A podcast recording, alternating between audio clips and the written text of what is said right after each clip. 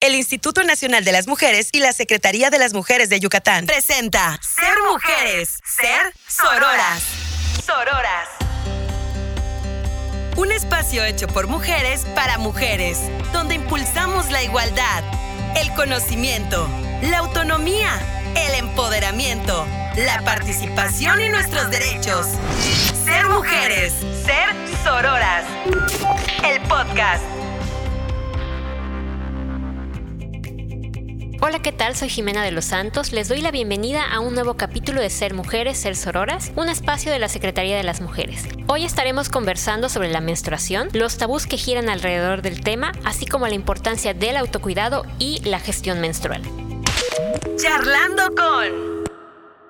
Hoy contamos con la participación de Yareli Bracamontes. Ella es licenciada en literatura latinoamericana por la UADI, es maestra en educación con especialidad en currículum por la Universidad Pedagógica Nacional. También es cofundadora del colectivo Lecturas Libres, un esfuerzo por irrumpir el espacio público con lecturas que incluyen perspectiva de género. También es cofundadora, junto con la contadora pública Natalie Bracamontes, del podcast Lo que tus padres nunca te dijeron, que busca abrir la conversación sobre temas de educación sexual. Se ha desempeñado como docente universitaria, bibliotecaria y promotora cultural. También es escritora recurrente de cajaabierta.com, donde comparte sus experiencias relacionadas con la educación sexual. Estamos muy contentas de contar hoy con la experiencia de Yareli Bracamontes. Muchas gracias por acompañarnos en el episodio de hoy. Estamos muy emocionadas de tenerte con nosotras. Lo primero que te quería, preguntar es, ¿por qué consideras tú que la menstruación es, es un tema tabú y del que se habla poco o nada? Bueno, un tema tabú porque es algo, es un proceso natural y fisiológico, ¿no? Que ocurre en el cuerpo de, los cuerpos con útero, pero este proceso, ¿no? Como muchas, muchos de los elementos que tienen que ver con ahora sí que la corporalidad y las experiencias de las mujeres, ¿no? Que son quienes eh, mayoritariamente pues experimentan este proceso, ¿no? Del ciclo menstrual como tal, porque la menstruación es solamente una parte ahora sí que entra en el oscurantismo, ¿no? No hay, y ahí podemos ver también, ¿no? Una segmentación en cuanto al interés del área de la ciencia, ¿no? En tratar de comprender y conocer a mayor profundidad eh, lo que ocurre en el cuerpo de las mujeres, ¿no?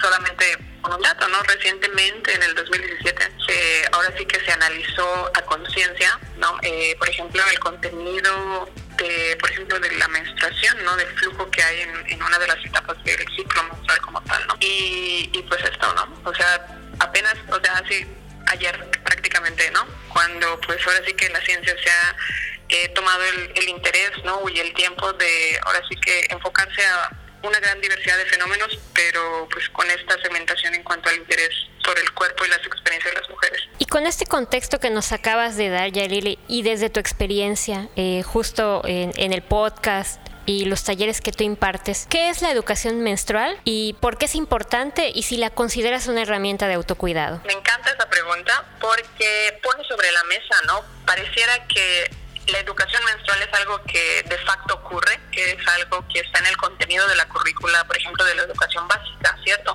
Es ahí de alguna manera donde ahora sí que el grueso de la población recibe muchas veces de primera instancia información relativa al ciclo menstrual.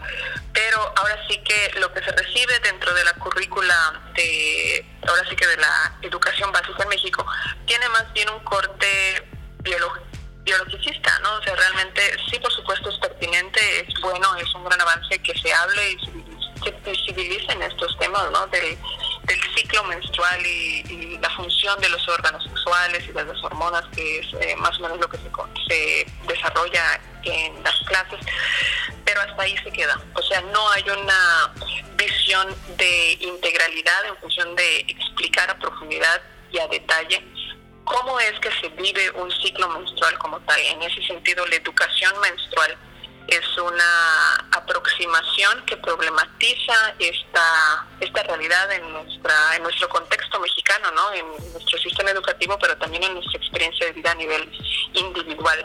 Porque, bueno, en el podcast, ¿no? Usualmente empezamos que entrevistando a algún invitado, ¿no? Y ellos y ellas nos comparten sus experiencias y ahora sí que una, un aspecto en el que coincidan es que no hubo una parte de educación sexual y mucho menos en el caso de las mujeres una educación menstrual como tal, un proceso en el que te te empapan de aspectos teóricos, de que te expliquen en qué eh, cómo va este fenómeno que ocurre al interior del cuerpo, pero también hay esta segmentación de, de, tabú, ¿no? Porque por lo mismo que no se habla, no se quiere visibilizar, eh, se, eh, se anulan toda la información relativa a esto, ¿no? Cuando hay mucha información que dar sobre la experiencia, ahora sí que real, de tener un ciclo menstrual porque ahora sí que no solamente incluye la menstruación, sino que eh, es el, a lo largo de todo el mes, ¿no? Durante varios años que se va a tener un proceso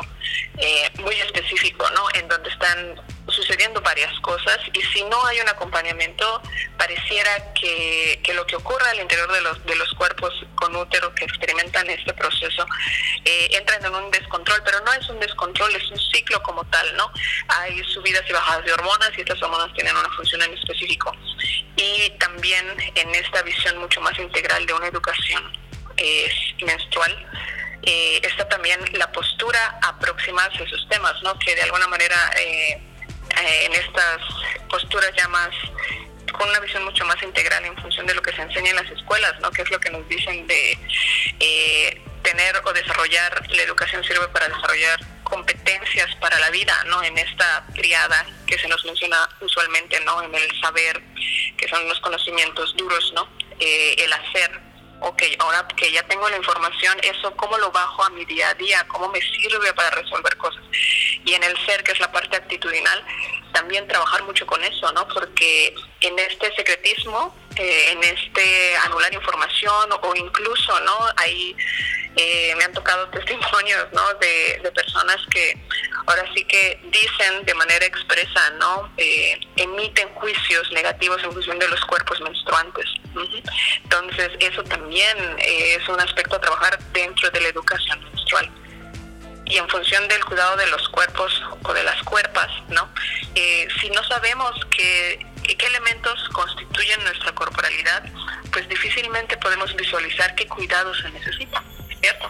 Entonces es para mi postura particular, ¿no? O sea, creo que la educación menstrual es como que eh, la piedra angular para ahora sí que de ahí trabajar muchas cosas que tienen que ver con los procesos de aceptación, de deconstrucción de ideas erróneas sobre los las y los cuerpos también, ¿no? Sí, definitivo. Yo creo que también, ajá, no es pensamos que es una herramienta importante para el autocuidado porque tal vez incluso hay muchos mitos acerca de, de qué tanto se sienten los síntomas, por ejemplo, ¿no? Previo o durante la menstruación, que realmente nos pueden estar alertando de ciertos padecimientos que requieren una atención médica y cuántas niñas y mujeres no viven años con esto sin saber que en realidad es algo que requiere atención. Exactamente, ¿no? Y por ejemplo, esto que mencionas, ¿no? Parte de los mitos o de estas ideas que rodean el proceso proceso del ciclo menstrual es que se asume, ¿no? Hay una postura cultural en función de esto que creo que va más allá de los países, ¿no?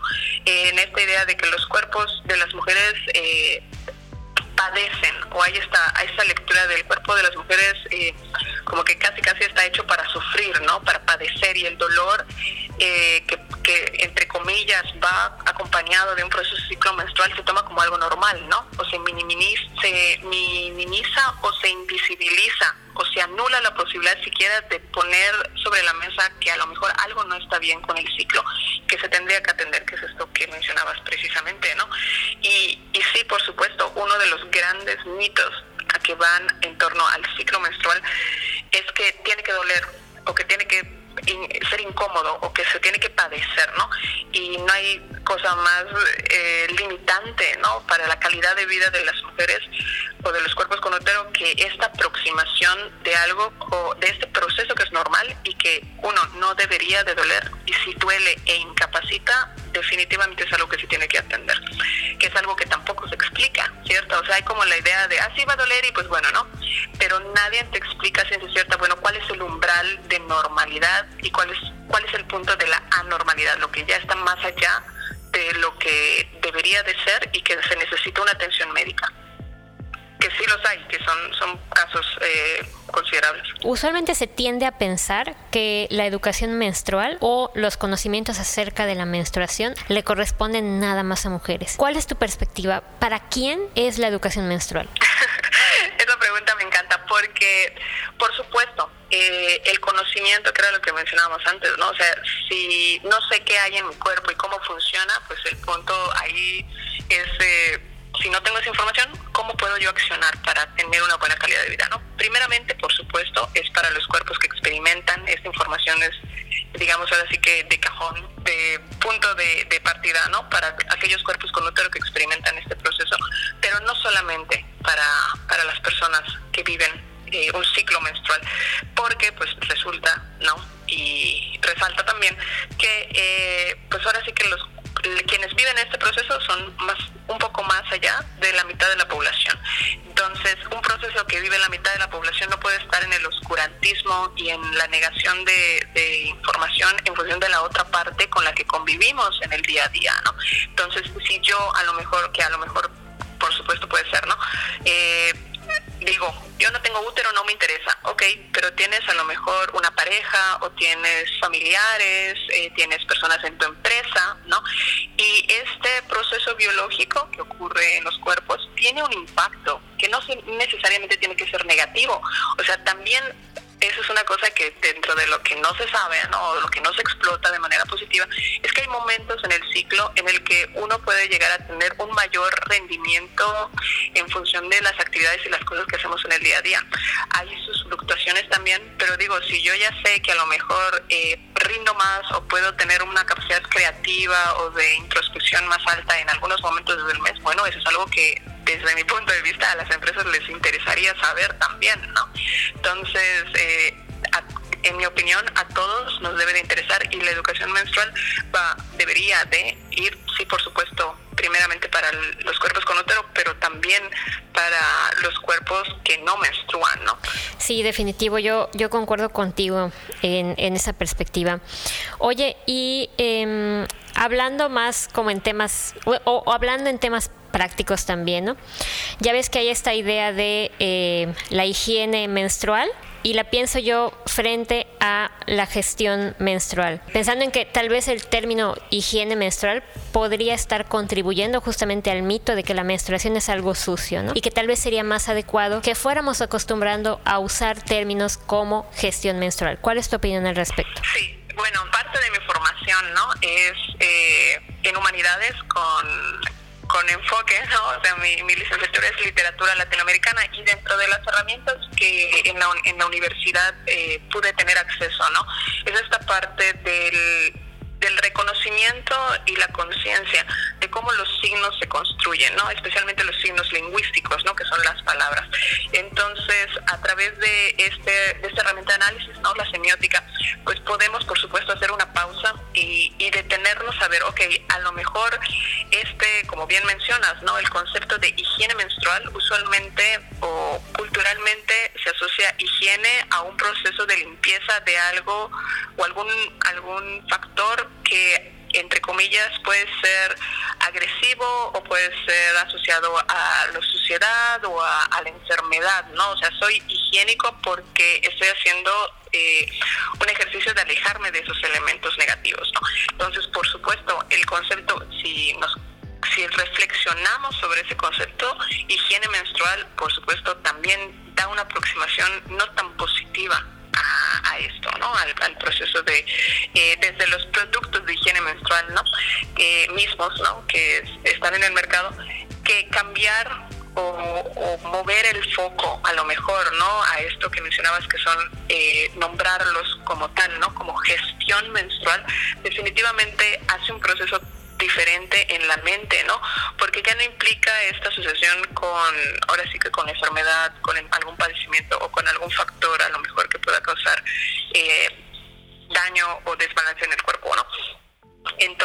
gestión entra en con esta percepción de es algo que se tiene que manejar, ¿no? Eh, se utiliza usualmente gestión más en, en las cuestiones como del área de de, pero administrativas, ¿no? Es algo que desarrollas para poder tener mayor eficiencia al hacer algo, ¿no? Una gestión como tal, ¿no? Llevar procesos. Entonces, sí, por supuesto, el concepto mismo que utilicemos para nombrar los elementos que hay alrededor del ciclo menstrual también tienen un peso importante en cómo se desarrolla precisamente esto que mencionamos, ¿no?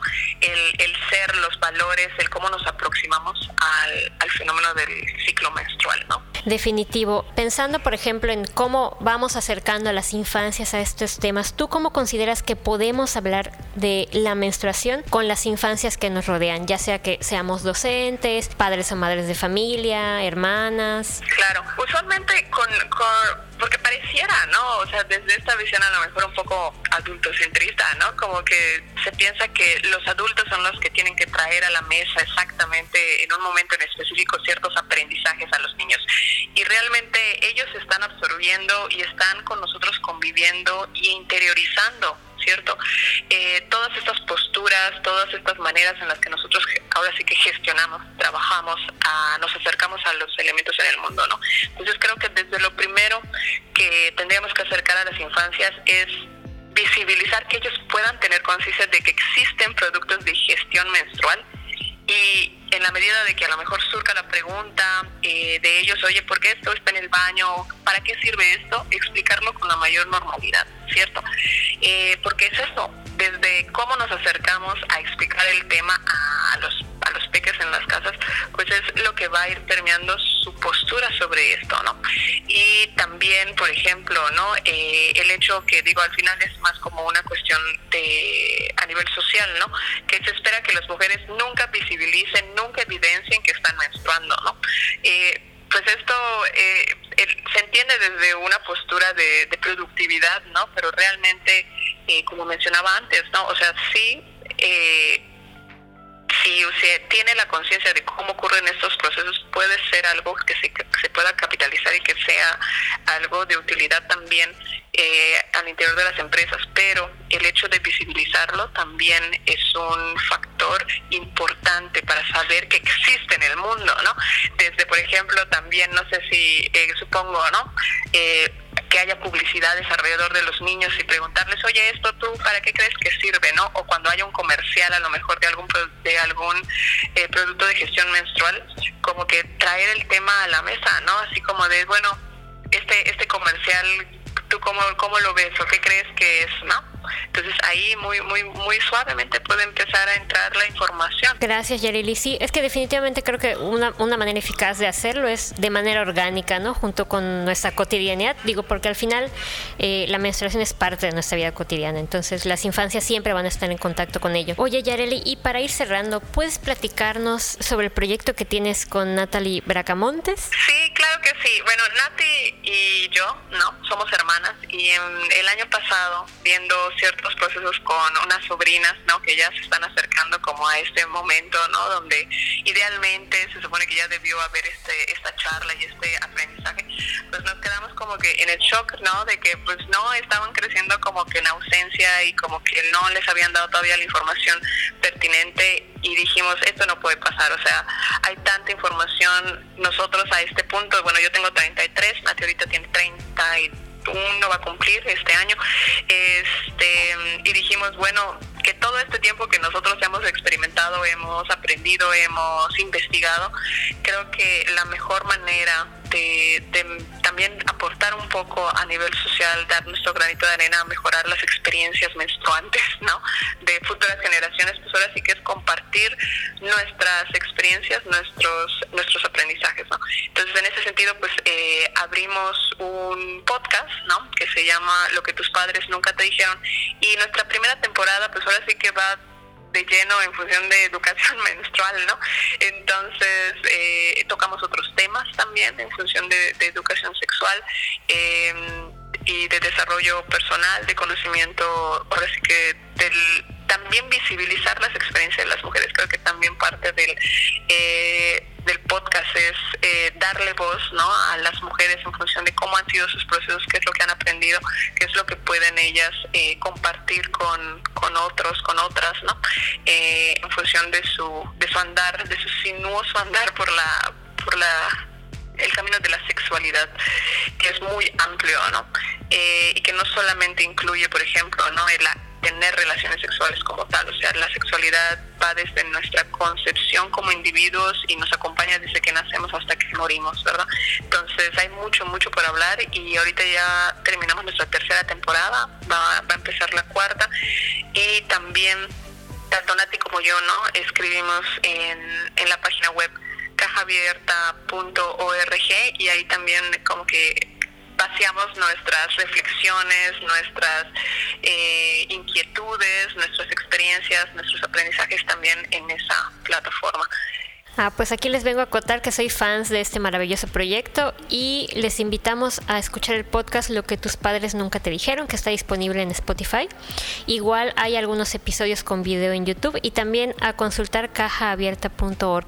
Como última pregunta, Yareli, en la experiencia que has tenido junto con Nati eh, haciendo el podcast, ¿qué temas son los que nadie nos contó sobre la menstruación? ¿Qué cosas no nos contaron? Bueno, desde cómo se siente, ¿no? O sea, ¿cómo puedo yo saber cuerpo a lo mejor de, una, una pequeña, una, una niña de entre... Ah, eso es otra cosa, bueno, ahorita meto a, esa parte. ¿Cómo se siente? ok, ya sé que va a ocurrir un proceso a lo mejor de sangrado que forma parte de un ciclo que voy a vivir durante varios años, pero ¿cómo puedo yo identificar que ya voy a, que ya empezó este proceso, no? ¿Cómo se ve una, una primera regla, por ejemplo? ¿No? Que nadie nos dice, bueno, en nuestras mentes cualquier niño no se ha cortado y ha visto cómo fluye la sangre, ¿no? Ese tipo de sangre es la que a lo mejor muchos, muchas niñas tienen en la mente, ¿no? Pero realmente no se vive así, es, es una textura, es una consistencia diferente porque dentro de los aprendizajes que hemos tenido en estos meses haciendo investigación y, ahora sí que empapándonos más del tema, eh, la sangre menstrual como tal, por ejemplo, no tiene un factor de coagulación, o sea, no se va a a, digamos, a generar una costa, es más, tiene una consistencia líquida porque pues necesita ser evacuada del cuerpo, ¿no? Es este endometrio que pues no, no eh, encontró, digamos, algún espermatozoide en el interior del útero y entonces necesita ser evacuado. Entonces, para que pueda salir del cuerpo como tal, pues necesita tener, ahora sí que, una consistencia líquida, por eso no tiene un factor de coagulación. Y sus, texturas variar, sus coloraciones también, dependiendo de si, ahora sí que entre comillas, es una menstruación nueva es una sangre nueva o es una sangre que ha estado más tiempo al interior del cuerpo, ¿no? Eso es algo que no nos dijeron. Otra cosa es que no debe doler, o más bien no debe ser incapacitante, va a haber un grado de molestia, es posible, un poco de reducción de a lo mejor nuestra capacidad eh, de fisiológica eh, usual, pero nunca debe de ser algo incapacitante. Si se llega a ese punto, se tiene que ir con un doctor. Otra cosa que nunca nos dijeron sobre la menstruación, por ejemplo, del ciclo menstrual, es que en las clases, por ejemplo, nos enseñan este ciclo de 28 días, ¿no? Y tú dices, bueno, que son 28 días y es lo que aprendes. Pero resulta que no todos los ciclos son exactamente 28, o sea, 28 días es el general, es el promedio, pero tu ciclo puede ser ahora sí que un poco menor, un poco mayor en cuanto a los días de duración. E incluso hay estos ciclos que son los irregulares, en donde, pues ahora sí, aunque tú traques, aunque tú registres, ¿cierto? Eh, las distancias son no son constantes en cuanto a cuando ocurre, por ejemplo, la regla, ¿no? Que es esta evacuación del, sangrado. Eh, dentro de otros elementos también que no nos contaron sobre la menstruación está que, que a lo mejor eh, que es uno de, los mitos interesantes, ¿no? Que te dicen no no puede ocurrir un embarazo, ¿no? Eh, por el proceso usual. Mm, sí y no. ahora sí que la indicación ahí es uno siempre o una siempre debe tener, ahora sí que de cajón, si hay un encuentro sexual, pues debe de haber condón, porque es el único elemento que nos va a proteger de, la, de enfermedades de transmisión sexual. Y si hay un porcentaje, es mínimo, pero es posible que haya un, un embarazo aún, por ejemplo, en los días de la regla. Eh, por decir algo, ¿no? Eh, de los de los importantes, ¿no? Eh, también, no sé, no quería yo comentarles, compartirles, ¿no? En función de, de, esto que, que, detectamos o que Nati y yo vimos, ¿no?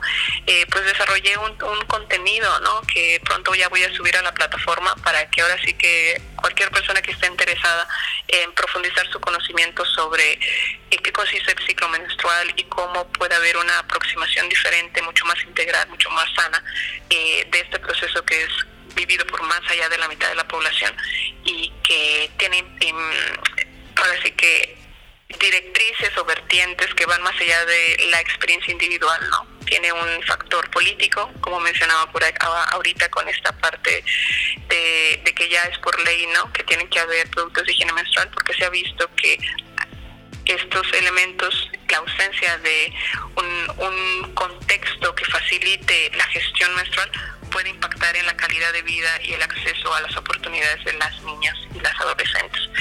Entonces, eh, hay mucho, mucho que platicar, mucho que aprender, eh, más allá de simplemente vivir la menstruación como tal, ¿no? Entonces, pues eso es lo que también quería compartirles, ¿no? Muchísimas gracias, Yareli. Y les recordamos a quienes nos escuchan estar atentas justamente de la plataforma Lo que tus padres nunca te dijeron. Ser mujeres. Ser sororas. Cerramos con esta idea bien importante sobre la educación menstrual e ir deconstruyendo muchos de los mitos que se tienen sobre este proceso que es parte de la vida cotidiana de muchas personas. Les recordamos que nos pueden seguir en las redes sociales de la Secretaría de las Mujeres, arroba Mujeres, en Facebook, Twitter e Instagram. Y nos escuchamos en el próximo episodio de Ser Mujeres, Ser Sororas el Instituto Nacional de las Mujeres y la Secretaría de las Mujeres de Yucatán presentó Ser Mujeres, Ser Sororas. Sororas. Un espacio hecho por mujeres para mujeres, donde impulsamos la igualdad, el conocimiento, la autonomía, el empoderamiento, la participación y nuestros derechos. Ser mujeres, ser sororas. El podcast. El programa de fortalecimiento a la transversalidad de la perspectiva de género es público, ajeno a cualquier partido político. Queda prohibido el uso para fines distintos a los establecidos en el programa. Este producto es generado con recursos del programa de fortalecimiento a la transversalidad de la perspectiva de género. Empero el Instituto Nacional de las Mujeres no necesariamente comparte los puntos de vista expresados por las autoras del presente trabajo.